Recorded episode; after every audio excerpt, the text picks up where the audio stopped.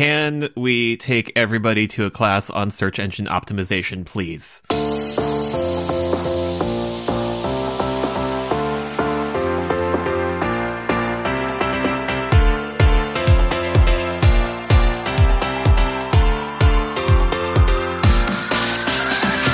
Hello and welcome to the Euro What, episode number 181 for the week of February 6, 2023. We are a pair of Americans trying to make sense of the Eurovision Song Contest. I'm Ben Smith, and I'm joined today by Michael Combe. Hey, Mike. Hello. And this episode we'll be united by music as all of Europe goes into Eurovision mode. Oh boy, all of Europe is correct. Like, I feel like this weekend was kind of a practice run for what next weekend is going to be like. I don't think I'm ready for next weekend. I'm no, exhausted. no, that's, that's the main thing I learned from yesterday is just I am tired and I am achy and oh boy, this was the warm up. Just got to get some more stretches in and make peace with the fact that my eyes will probably start bleeding at about 5 p.m. on Saturday. And that's fine. Yes. yeah, it's, it's, it's okay. It's okay. We're ready. We know what to expect. There has been so much news that when I look at the top of our show notes, I'm just like, wait, that happened this week? If you had told me that the semifinal allocation was a month ago, I would believe you. I mean, technically it was a month ago because we're, we're speaking in February and it took place at the very end of January, but Yes, but even without that technicality, it still feels like it happened about seven years ago. Yeah, the handover has generally not been that much of an event. Like it combines all of the excitement of like a, a, local lottery draw with all of the bits of the Olympics opening ceremony that aren't the artistic portion. They're just sort of, oh, hello, we're shaking hands and here's a flag bits. But like this was well produced. Like I, I got hype. I'm actually kind of hopeful that this is a tradition that they carry forward from this. Like it really felt like it was an advertisement for Eurovision from the broadcaster. The broadcaster should be talking this up and getting people excited for it because it's going to be affecting Liverpool possibly long term. Like there could be some major tourism impact. There was a report that came out this week about how Turin benefited from the economic impact of hosting Eurovision. It is a big financial deal. And yeah, they, they should be showcasing that. And I agree. I thought the special was fantastically produced. Watching the opening video package of Eurovision moments and having it be contemporary things with no Bucks Fizz in sight. And to have the combination of Rylan and AJ Odudu were absolutely the correct combo of hosts to get you excited. I agree. You can feel that there has been a sea change in at least the BBC's approach to Eurovision. It, I think the jury may still be out on how the UK as a whole is accepting toward Eurovision because I think there is still kind of like an editorial slant against it or skeptical of it. Yes. This is very promising. All the more excited for what May is going to have in store. The effervescent energy from AJ the entire time. Stick her in the green room. Not even necessarily in an official capacity, just like have her there warmly radiating just love. Rylan felt like he was reciting the various facts about the nations off the top of his head, nothing from a teleprompter. He follows this, he likes it. Yeah, it really kind of reminded me of how Johnny Weir was handling the hosting Yes. on Peacock. This is someone who is actually a fan and wants to encourage other people to participate. There wasn't a gatekeeping aspect to it, and there was genuine enthusiasm behind it. The main thing that shook out of that is there are 15 nations in the first semifinal with France, Germany, and Italy voting from the auto qualifiers, and there are 16 in the second semifinal with Spain, Ukraine, and the UK voting in that semifinal. We now know that ticket info is expected by the end of the month. Uh, we have a concept video of the stage. It's happening. I'm still kind of finding myself taken by surprise of the size of audiences and the placement of audiences. I still haven't made that mental shift yet in, I don't want to say post pandemic because we are not post pandemic.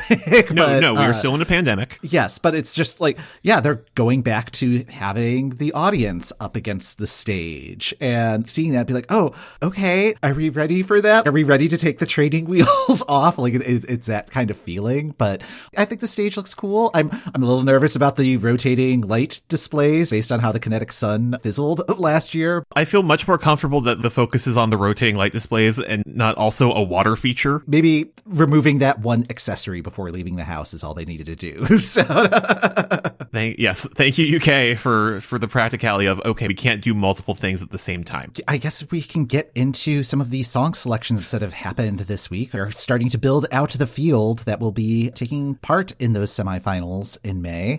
First one on our list comes from Ireland. They ended up selecting Wild Youth with the song We Are One. So this final, um, Let's buckle up. oh man. P- picking up from what we were talking about last week, I said that I wasn't very enthusiastic about the field of options that were presented, and the show really did its darndest to make sure that they were not showcased in the best way possible. there is a level of weirdness that happens in the various national selections that completely goes over my head because generally they are not held in English. Watching the Late Late Show in Ireland, uh, which admittedly I don't watch the show regularly, I don't know what parts of the thing are just part of its format and what is just special for the Eurosong selection phase of it, but the vibe was weird. I would agree with that. The sponsored bit uh, involving that giant chest filled with peanut butter jars, and that seemed to be when the audience was genuinely enthusiastic. Honestly, based on audience response, they should, they should send the peanut butter to Eurovision. Uh, yeah, I mean, they may have a better shot. Watching the, the opening package have not only our friends Bucks Fizz, but also a clip of My Lovely Horse, a fictional Eurovision song where the whole point of it is that Ireland did not want to win, does not set a great tone for the evening. It really seemed like there was this archness that I, I think we typically expect from the UK, and that seems yes. to have transferred completely completely over to Ireland. There were six songs that were competing in the final, and there were audio issues for, I think, all of them. And I don't know if it's just that the studio is in the same situation as like Studio 8H for SNL. SNL is known as a tastemaker, but also that the audio in, in Studio 8H is just notoriously bad. Why is there not an audio engineer who knows how to work with that space, and both for Studio 8H and Ireland? I am also not a regular watcher of the Late Late Show. I presume they have musical guests from time to time, and like the show has been on for over 60 years, so I would think they would have figured that part out by now. And this is not the first time they've done Eurosong. They did it last year. They've done it in the past. And I do not recall there being this many, like people just could not find the note. It seemed like there was something up with their monitors. That includes Public Image Limited. These are musicians who have been in the business for decades. And I'm pretty sure they don't sound like that in most live situations. It was just unbearable to listen to a lot of the time. No, it was just like a deeply uncomfortable experience because people be having vocal issues and then just sort of the green room person who was delightful, just being like, you have a great voice for radio. I think they are enthusiastic, but completely lost. And it's, it's interesting because they had the in studio panel and two of the panelists were Jedward. And I was like, oh, it's nice to see those guys again. And mm-hmm. they were giving such great critiques to all of the contestants, really good constructive criticism. But one of the things that they kept on saying that I don't think really sunk in for anybody is the face of Eurovision has changed. The face of Eurovision has changed. And yeah, it's like, yes. It's like they wanted to grab somebody's shirt collar and shake them and be like, please do something different. the rest of the panel during things like Public Image Limited, which we have discussed on the program, just our feelings towards that song, mm-hmm. and just everybody finding ways to be nice and go, this isn't Eurovision. Any song can be Eurovision. If you send it to the Eurovision Song Contest, it is a Eurovision song, but everybody just sort of dancing around, just like, this is not, this isn't it. And just in, in like a very Midwestern mom sort of a way. Like I felt very much at home. I get that. You could say this isn't it, but then it's like, okay, well, which one of the other options is it? Nobody really wanted to answer that question. Like they were doing as much hedging as possible. One of the panelists actually said that they didn't want to be the Simon Cowell when they were saying something even slightly negative, but correct. If you don't want to do that, like, why did you sign up for this role? The thought behind the structure of how this is working is interesting because like, you have an international jury that had a pretty good makeup. You had Emmelie de Forest, but you also had like a bunch of music industry professionals who clearly are into this. Even the Irish jury, you had relatively young industry professionals who theoretically have their finger on the pulse of what's happening in pop music and will pick something good. And and then you also have this in studio panel that has Jedward being the voice of reason to to hopefully guide your televoters. They almost got there, I think. Ultimately, it came down to Connolly's Midnight Summer Night, which I initially thought was a little bit too Coldplay. I, I've listened to it a couple times since then. Like, no, this was this is something that felt very Ireland in a way that what they're sending, Wild Youth, We Are One, just does not. I think the other thing that I find really weird about this process is it's two thirds jury decision. It's only one third televote that is weighing in on this. And the semifinals are now 100% televote. So it seems weird to maintain that kind of split. Really, I think ultimately what I would like Ireland to do is if they're going to have some sort of selection process, extract it from the Late Late Show. I, I feel like that environment is not the right environment at this point. I don't have a sense of who the audience is for the Late Late Show since it's on Friday evenings at like 9:30 local time.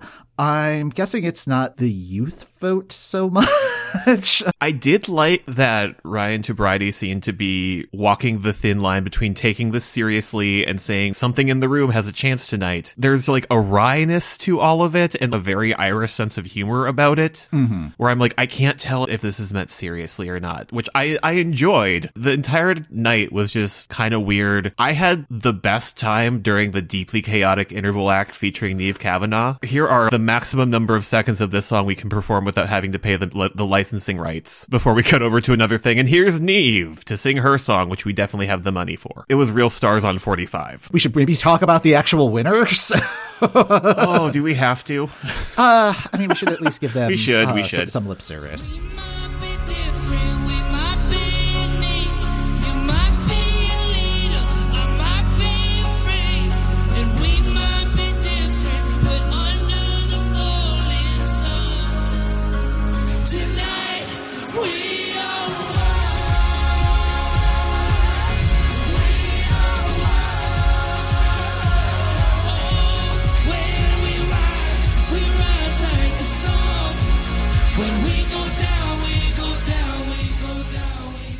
We are one wild youth. In my notes, I have it as if fun were a boy band question mark and mid teens unearned anthem, what have you. It leaves me cold at this point. It sounds like U2 leading a mega church worship band, uh, which is basically the same thing. Yeah. Uh, and then lyrically, it feels like the sort of thing that the Swedes open Melfest with as the overall theme, but that they know is slightly too cheesy and too let's all hold hands around the world to actually enter. It does have a Swedish songwriter. Oh, you could tell. Somebody pitched the, the idea of the theme of We Are One to, to Melfest this year, and they're like, no, that was the theme we had for Eurovision in 2013. We can't do that again. You don't lose points in Eurovision, so send something that maybe isn't for everybody, because, like, if you fail on that, at least you tried. If you just send something kind of bland and middle of the road like this, you're gonna get lost in the shuffle. It's still early enough that we haven't seen the full build out of what semifinal one looks like, so I don't know, maybe, but there are a lot of heavy hitters there who I think are gonna send something unique. I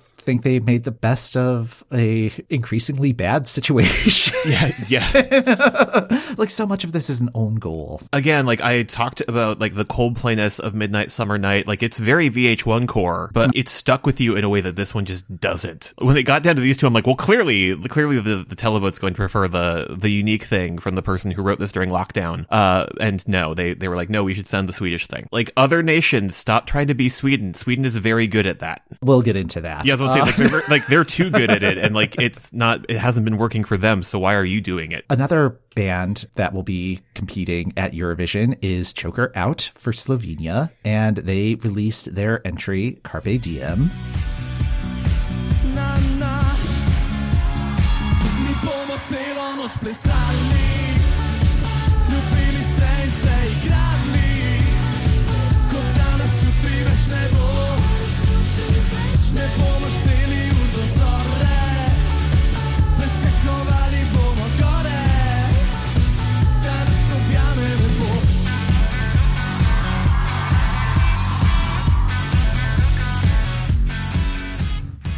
I like this one a lot. Like I, I sort of listened to it in the mix of everything else and didn't give it my full attention yesterday. And then today I went and saw that there was a version from the television special where they performed it live. And this band has presence. I get why they picked Joker out. I keep wanting to compare this act and this entry to Måneskin, even though it's not really Monoskinny. It, it's just like a young band and they're doing an indie rock thing. I kind of get that because I remember when we were talking about Måneskin, there was a lot of the comparison to like those early aughts bands of like the somethings. I was getting kind of a like Franz Ferdinand vibe. Yeah, like it's a very 2000s indie rock vibe. Franz Ferdinand, the bravery. This has caught my attention in a good way. I think Slovenia absolutely made the right choice going with these guys, especially if they're doing numbers in Slovenia. One thing I'm noticing with both these guys and Wild Youth, the Harry Stylesification of rock frontmen, everybody is in floral shirts and or sparkly jumpsuits now, which I'm not mad about, but like it feels much more authentic to this group than it does to Wild Youth. Wild Youth, it feels like they're absolutely jumping on a trend. Not to get too much back into Ireland, but it really did seem like they were wearing more of a costume rather Yeah, it an felt real outfit. costumey and like uh just Joker out just like feels like like I liked their presence. I think if Slovenia doesn't muck up the staging too much and just lets them be charismatic on the stage, it will carry them far. I feel kind of bad that we don't have as much to say about Slovenia, but You know what? They they, they didn't make us watch two hours of peanut butter coverage, so also happening amidst the Joker out selection on this Saturday, we had Norway finally selecting their entry. This is like the the second, third, maybe even fourth year in a row where I have been shown too much of the sausage making process, mm-hmm. and I am just irritated by the end of it. And then we get to the final, I'm like, oh, that's you know, this turned out pretty good, all things considered. That was a decent show. overall, I think the final was good. I think I would have really enjoyed it if we just had the final and not the three weeks leading into it. Norway used to be much more exciting when I didn't get to see the 16 things that didn't work. I don't know if I'm necessarily surprised by this outcome. I'm not enthusiastic about this outcome, if I'm being honest. Like, uh, well, I guess we should say, we should say what the winner was. The winner was Alessandra with Queen of Kings.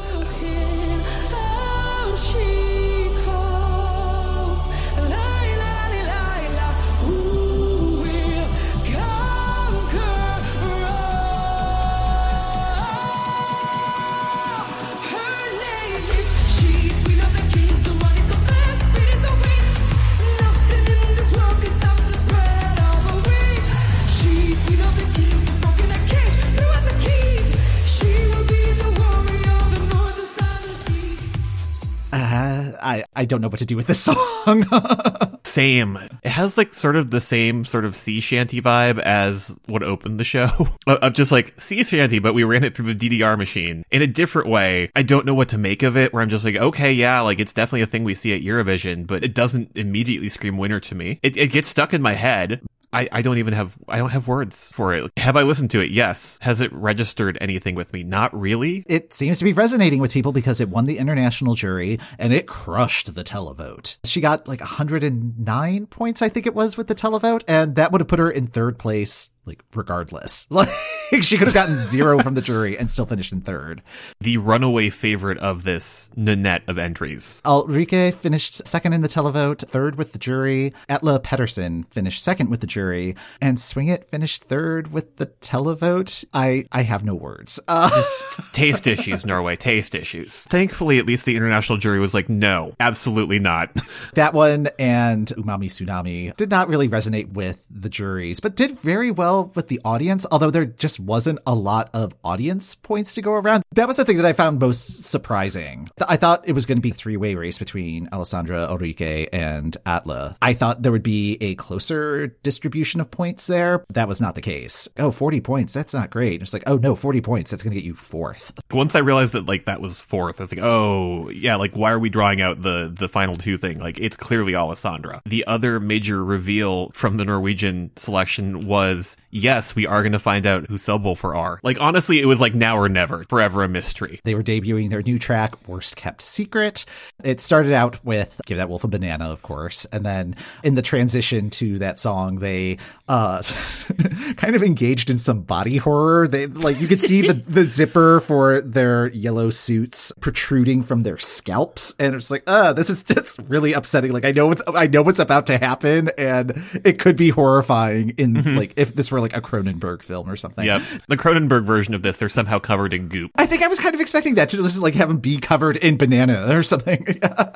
I definitely expected them to be sweatier. Yeah. Um, what is their secret? well, they weren't moving around as much. Like they were just kind of sauntering. The internet's general reaction is like, who? As I have been saying from the rooftop since last February, if you looked at the car registration records of the people who were in the arena during the recording of the backup process, Go on.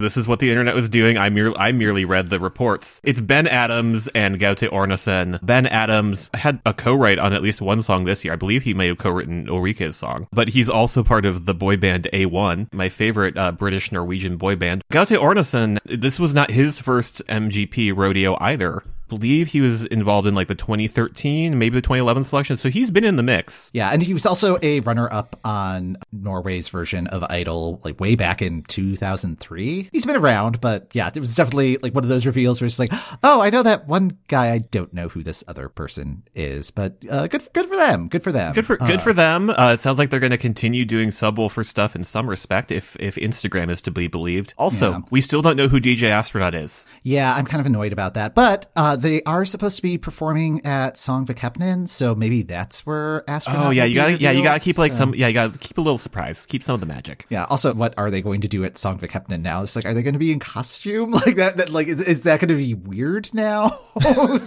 the big event for this week was Spain's Benidorm Festival. It was two semifinals, one on Tuesday, one on Thursday, and then the final was on Saturday.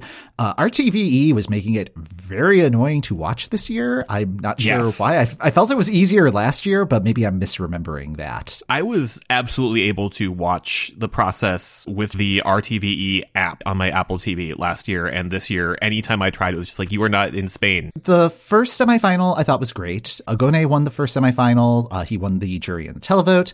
Meler, who did not actually qualify for the final, they won the demoscopic jury. I thought it was a pretty solid set of performances and really good production all around. The second semifinal was a lot like the Irish selection show. Maybe it was the same sound engineer or something. People were really struggling to find the note. It was kind of messy. In that one, Blanca Paloma won. She also won the jury and the televote. Vicco won the demoscopic jury, and she was also one of the finalists. I thought the second semifinal was also just a weaker field overall. So, were you able to watch the semifinals, or were you just able to watch the final? I had other stuff happening on Tuesday where I was not able to watch that semifinal. I did get in, I think, probably about a third of the way in on the second semifinal, and I definitely noted the sound issues you just noted as well. Uh, and then caught all of the final. It was a good final. I, I Mhm. really yeah, it was a good it. final. Yeah. yeah, like I really liked the the diversity of acts. I thought there was some really cool stuff happening, and just the level of staging across the board. Like I felt like Spain was going to be in good hands regardless of what won. The winner was Blanca Paloma with her song Eaea.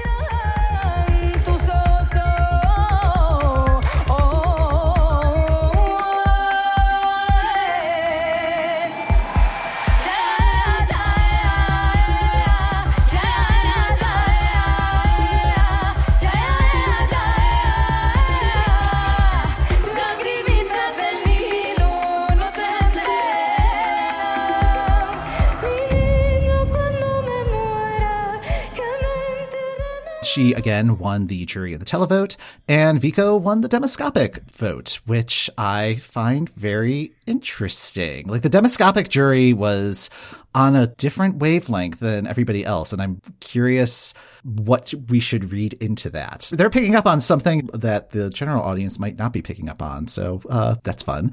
The demoscopic juries always sort of throw me off because I don't entirely understand how those work. Well, also just like the point system that Spain uses, just throughout, just the the choice of numbers. I'm just like I'm sure that this is explained somewhere, but I don't fully get it. The breakdown is 50% jury, 25% demoscopic jury, and then 25% televote. So it's all proportional that way. So kind of the same problem as Ireland, but I don't know why it doesn't bother me as much with Spain as it does with Ireland. I think we- because Ireland does like 12, 10, 8, whereas in Spain it is proportional. So you get like those weirds. We're giving 16 points to this and 22 points to this. It really was not even close. Even though Agoney uh, finished in second place, like you knew after I believe it was Vicco received her points that Blanca Paloma had had it in the bag. What are your thoughts on Yeah Yeah?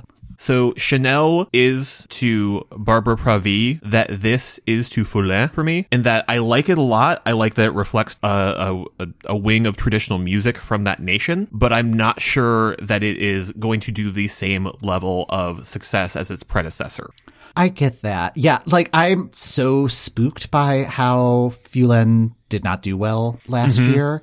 I do think that this is kind of more in that realm, but Uh-huh. I'm thinking that this year might be a year th- where countries will be tapping more into like their heritage, their ethnic backgrounds. Uh, I think we're going to have a lot of non-English entries in the mix. Maybe Fulenn was just like right song, wrong year, and maybe this is the right year for yeah, yeah. I th- I think where I like the comparison that most resonates with me is with uh Telemóveis, uh, Okay, Portugal's yeah. entry from a few years ago. It's very arty, and Yes. I think you have to be kind of you have to catch it on the right day for it to really resonate. It wasn't my favorite going into the competition at all. I thought it was going to be like, ooh, this is not the right move for Spain.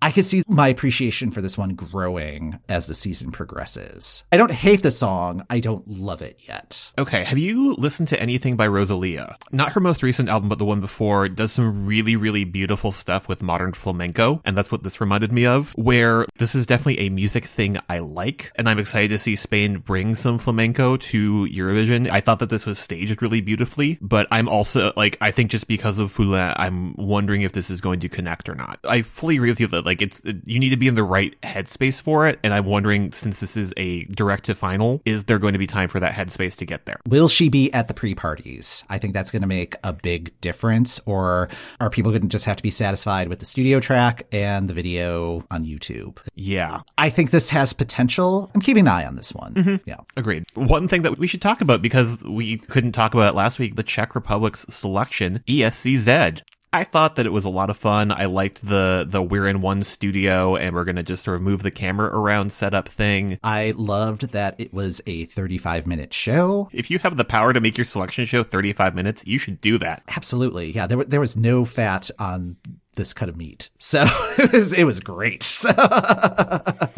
what did you think about the five entries that were up for consideration? Listening through all of the stuff, I don't think I would be terribly mad with any of these choices. My favorite of the bunch is Introvert Party Club. I have that as it could be a sneaky winner. Uh, I, I I feel like Vesna's My Sister's Crown is poised to take this. That one has the sort of love of folk music traditions that I really resonate with. The other one that I think could also be in the mix where it just feels like they're ready to go, and maybe maybe it's their year, maybe not. Uh, Pam Rabbit keeps showing up to the CZ selection, and at some point she's going to represent them. I think so too. I don't think this is my favorite song of hers of the Agreed. ones that she submitted, but I don't think it's a bad song. But I would be surprised if that's the one that comes out of this process. Introvert Party Club feels like it's ready to blow up on TikTok five months from now when somebody discovers it. And it really has so much going for it. A cute guy with a guitar putting his his anxieties on blast.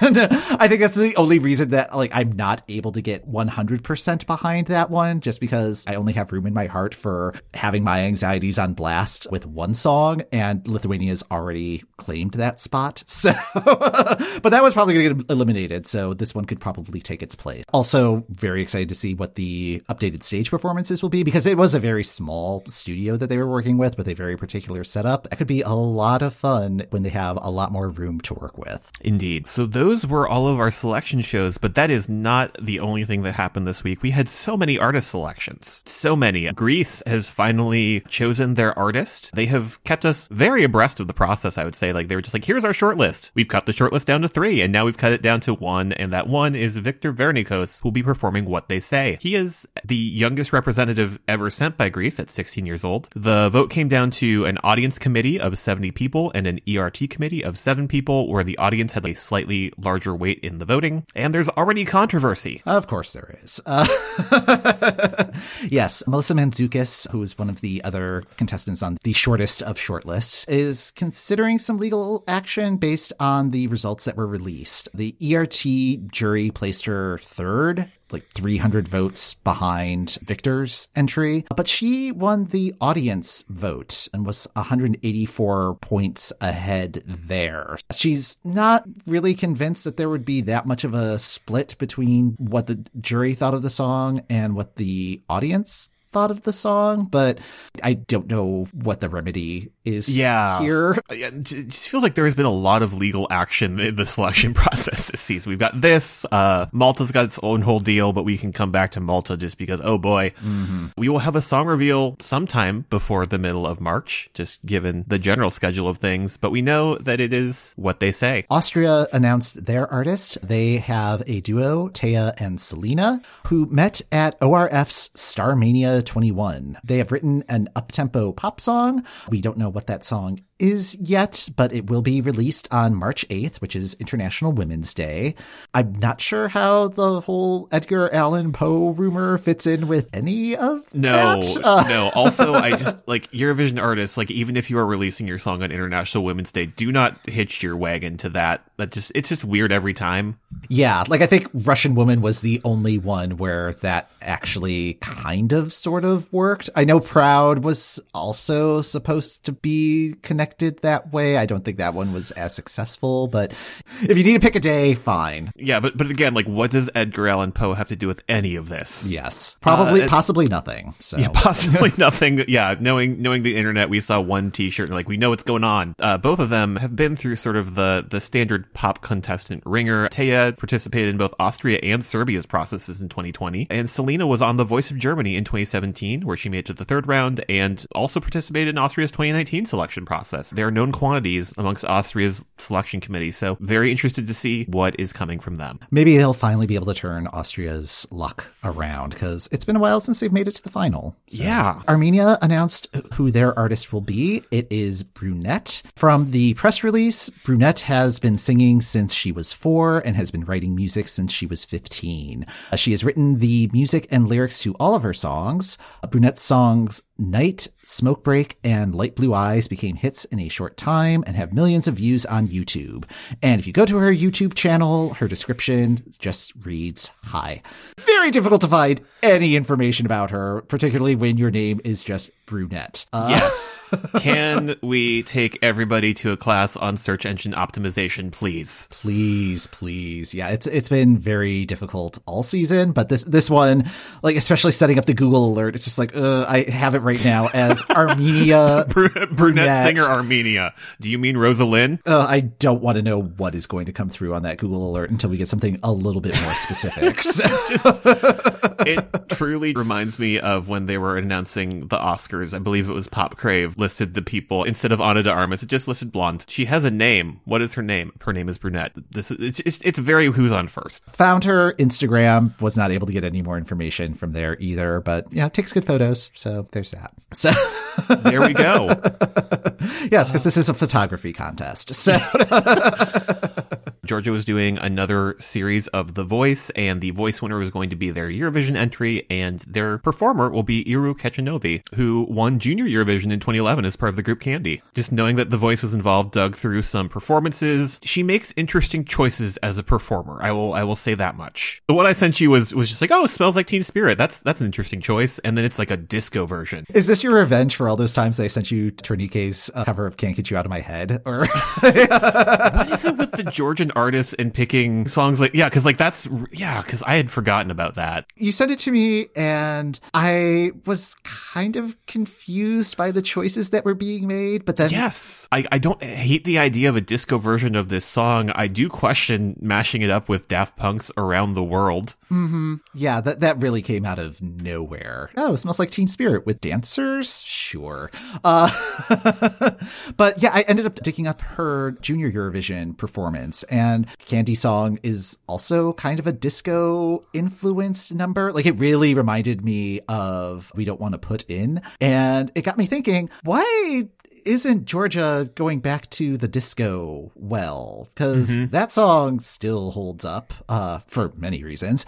I think it could be a lot of fun if Georgia sends like, a disco banger. i wouldn't be mad about it Iru seems like she would be game for if, that. yeah it feels like it's certainly in her, in her repertoire so like why not do it georgia Something to consider. We love you. We want you to do well. I think I think this could be a direction. I don't know. Maybe get Sirhat involved in some way. so that's what's been decided yeah it's time to do all of the stretches because because this is the weekend we have been dreading and preparing for. So many processes are happening. Where where where do we begin? Uh, well, I guess we should start with Malta because they did something last week, sort of. They had their semifinal announcement special on Friday, and I think maybe that was what kind of put me in a bad headspace uh, before going into Ireland's national final. Oh yeah, no, like I watched five minutes of like I'm good. I was under the impression that voting would have opened after the previous week's quarterfinal presentation. Just be like, voting will be open for a week and then we'll do the results. No, no. Voting opened at the start of this fourth show. So you had to remember the previous 39 performances. Like they would play clips and stuff and like interview all the contestants who were pretending to walk on a red carpet.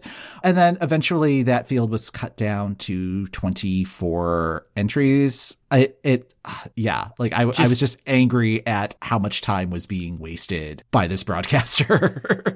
The nightmare of putting 39 things on a screen for people to call in and remember. I'm like, I'm glad that you confirmed that they were playing clips because like the five minutes I watched, they were just talking to people and there was nothing of their song. yeah, well, they played clips at the beginning. I don't know if they were playing it during the show because really, I was, I wasn't even paying half attention. Like I just, there was audio in the background. You made people watch three separate programs with 40 different people, one of whom has been disqualified for posting on social media so that people remembered their song. and then you have people show up three weeks later to, to have voting open up and you're not gonna, like, you're gonna play like a clip at the beginning. No. Uh-uh. The field's now down to 24. That semifinal will be happening on Thursday, where it will get cut down to 16. And then the final will be happening on Saturday. I haven't decided if I'm going to watch any of this yet. I feel like I, I- should, but at the same time, it's like, what, Malta, what are you doing? Especially because there's entirely a chance based on last year that whatever wins is just going to be their artist, and then tomorrow they'll just be like, "Hey, guess what? We got one of Sweden's offcuts again." No, no, I'm borderline tempted to say just go search out, search out someone's like my top 24 of MESC video on YouTube. It'll be what like five minutes. Ugh, if only. Like, Yeah. Aiden Yeah. was robbed. I don't know. I didn't, I've heard, I've heard none of these songs. I, I heard Aiden's song. I was just like, all right, whatever. Like it was, it was fine, but not, not like, is memorable. None of, none of this was memorable. None of this was memorable. I, yeah, ugh, No, no. it's fine. Yeah. Can we talk about a process that we actually enjoy? Okay, Lithuania had the first semifinal of Pabandom iš naujo. I was expecting there to be like more of a mix up between the semifinals. I was too. I thought it would have been like half from the first heat and then half from the second heat and picking from those 10. But yeah, there were only like two swaps that happened between the semifinals. This is really much more of a rehash of the first heat. And next week's semifinal is going to be the same deal, pretty much. This one like kind of shocked me at the end once we saw the televote. The recap was pretty much business as usual. You had your Joseph Junes, your Gabrielus's, your your Ruta, etc. Ruta came in second with both the jury and the televote. Petunia won the jury. I'm, I really want to know like what caused the change with the jury on some of this stuff. But also Il Senso won the televote. I went back to how did they do in their heat? Were they something that was really up there? And there was a 396% increase in the number of televotes they got between their heat and the semifinal. Oh, wow. Yeah, like a lot, a lot. Huh. Well, I mean, they did kick off the show, so that does mean that they had the longest window because they have the voting going oh, on. Oh, yeah, yeah, throughout yeah. The, throughout that's the show. That's very true. but yeah, that that's still a really impressive increase, regardless. Yes. Yeah, like it, it makes it one to watch, although they are still kind of low with the jury. So I'm not sure they are a threat to the win, but they're definitely one to keep an eye on with the numbers. I could see them playing spoiler in some way. Yeah. I don't really remember their song, and it's not available on Spotify, so it really does not stick in my head at all. I rewatched the performance before this just because it doesn't stick in my head either. It reminds me a lot of Butterflies from years ago, which isn't, I I mean that in a very derogatory way. It's, it's very sort of classically trained vocal quartet doing a kind of vocally impressive thing and like their harmonies are very good, but it's not like, it's not the sort of thing I, I watch Eurovision for. Yeah, and and it's seems slightly out of step with what Lithuania has been sending to Eurovision. Yeah, especially with some of the options that are still in the mix. I really love Need More Fun.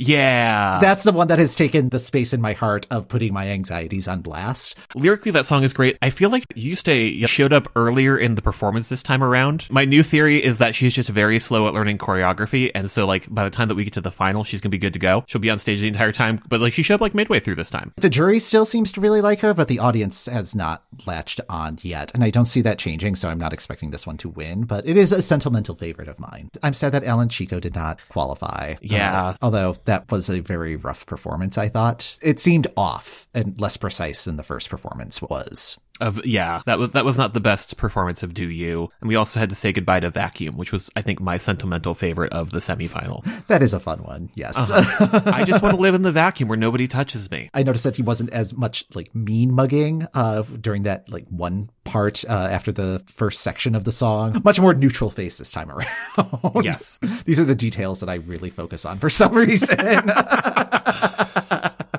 Uh, yeah, and then like looking forward to uh, this coming week's semifinal, I feel like Monika is is pretty safe. Probably Beat Rich as well. Those two are probably through to the final, and then we'll see what happens. this one, I, I feel like is going to be much more wide open. And that was kind of the case with the second semifinal. Like there really did not seem to be consensus uh, aside from Monika and Beat Rich. So should be a good show. While Norway was happening, I was watching Supernova's semifinal. I mean, I really enjoyed last year's Supernova. This year felt like kind of a response to uh, Latvia's party song getting nowhere near the final because there was a lack of party songs this time around. I still liked a number of the entries. It's just a different vibe this year, which is fine. I like the idea of Markus Riva getting to finally represent Latvia at some point. I'm not sure I want him to do it with this song. He does not have a melodic voice, or or maybe this song doesn't really lend itself to a melodic voice. Like I feel like the song is serviceable. I just mm-hmm. don't know if Markus Riva is the best delivery mechanism for it. The one that that satisfied what I come to Supernova for was 24th Avenue's song. It asked the question, what if the electronic duo Disclosure were vampires? And I, I distinctly enjoyed it a lot. Yeah.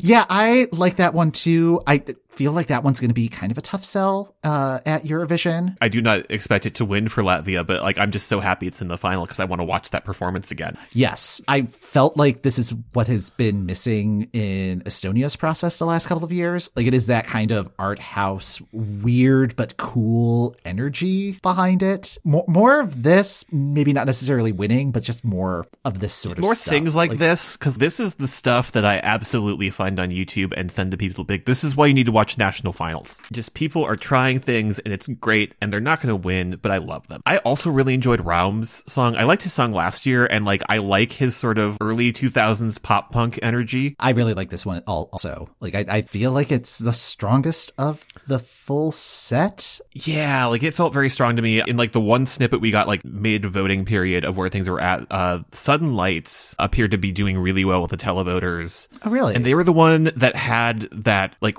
ridiculously fast drum machine programming thing, which I which I like as like a person who is a music nerd who likes sort of loop pedals and drum machines and that sort of thing. I like the song. My note for it is that it kind of feels more like an album track than a single. Yeah. I don't know how much that actually matters in the way that music is consumed nowadays, but that that was the kind of distinction that was coming up in my mind and also reminding me a lot of Interpol in good ways. Yeah. Oh yeah, I get that. I get that. Yes. Of what was presented, I would not be mad about Realm going through. Like I think just like that was a very solidly presented entry and a lot of fun. Louise, I, I I liked her entry. I thought it was a little bit hollow, but I think it kind of builds as as it's going along. So I, I think that's one that could improve with time. This was a process to go from 14 entries to 10. Uh, so not making it in that mix, uh, Justs, who represented them years ago with Heartbeat, this performance felt like it had, it was still sort of workshopping itself. I did not like the vocal at all. And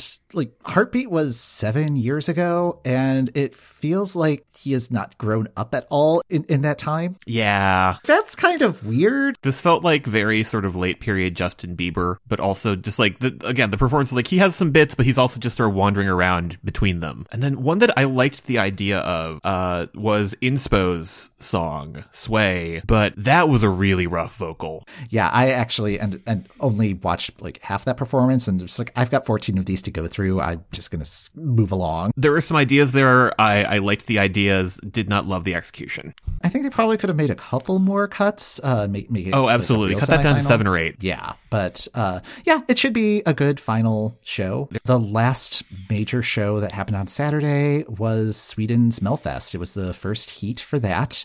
Going direct to final is Jon Henrik Fjallgren and friends, and Tone Sekelius. Going to the semifinal will be Victor Crone and Elov and Benny, which means that Loulou Lamotte, Ivan Ewa, and Rejhan uh, did not make it out of the first heat. What did you think of this round of Melfest? It was a television program that was on. This was like rough and made me think that Melfest has been doing small incremental changes and I think they need to do something larger. Like with the exception of maybe Eva and Ewa's song, all of these felt like various genres of thing that we see every Melfest and that we have seen done better at Melfest. Oh, I would definitely throw Eva and Ewa's entry into that as well. Yeah. Like in my notes, I have uh, Scream's mandatory boomer act set up to fail. That really bothered me. But what I did take away from this performance is I would really like to see them as Roxy and Velma in some weird Scandinavian version of Chicago. Yeah, no,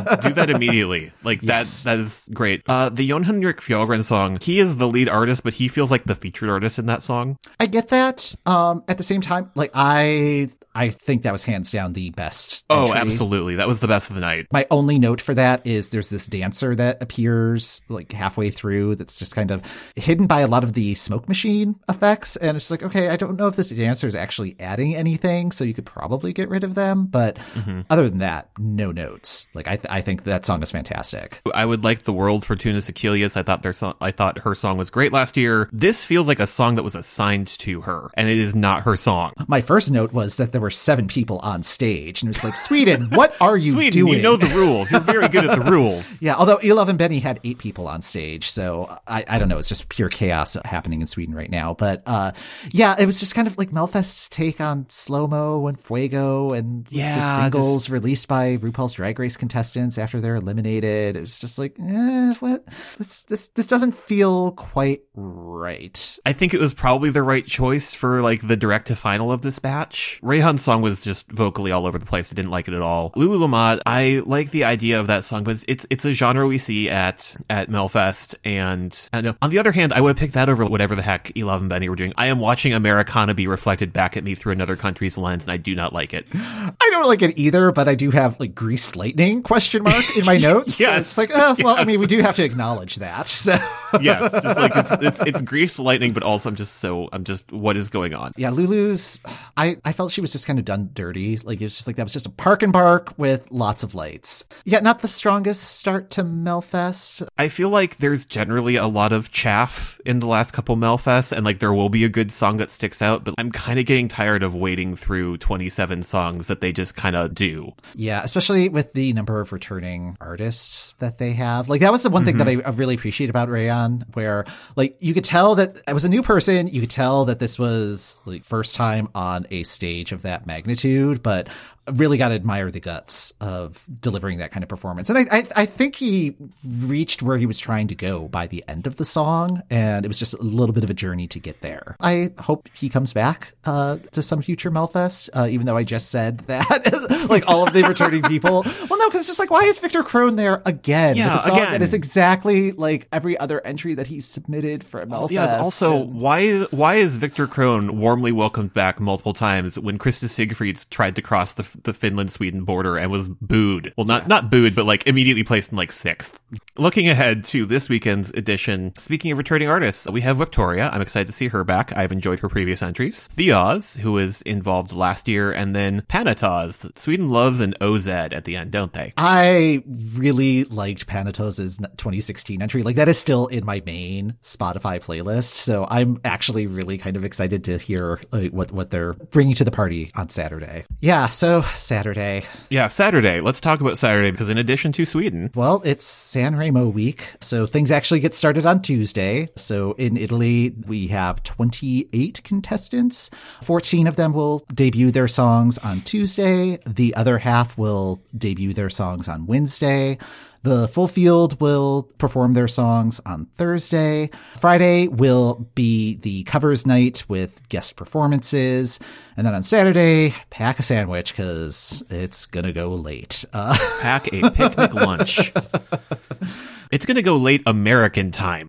Yeah, like I, I'm thinking it finished at like 6:30 Chicago time last year. It's fun, it's a good time, but it's a long show. So, um, yeah, it's going to be at least 30 hours of programming, I think, by the time this is all said and done. So, Yeah. uh, yeah, it's a lot, but it's Italy, so we accept it. So, well, it's also Italy, so we know that like they're going to be a- bunch of legitimately good songs in the mix too. Also happening, Estonia's Eesti Laul, where 12 acts have been determined from two semifinals that happened last month. We have Croatia's Dora, where there are 18 songs, including one from Damir Kedžo, who won in 2020. Denmark is selecting a mixed eight songs, and they have promised a Kalush orchestra performance as as a bonus. And then Romania also having Selectia Națională with 12 songs. Also in there, Latvia. Latvia is picking from their from their 10 songs. we've got the other semifinals that are happening. So I think it's like a total of nine shows that are happening on Saturday. Yes, nine shows. Out of that, we were going to get five new entries, and like that's not counting any surprises that could happen midweek. And there are going to be surprises. I almost guarantee it. With the future on the horizon, that's going to do it for this episode of the Euro What. Thanks for listening. The Euro What podcast is hosted by Ben Smith. That's me and Mike McComb. That's me. You can find show notes, our socials, and all the info you need about selection season for Eurovision 2023 on our website at eurowhat.com. If you'd like to help support the show and access a ton of bonus content, head over to patreon.com slash EuroWhat. Next time on the Eurowhat, it will be another jam-packed episode as we go over the results from the upcoming Super Saturday.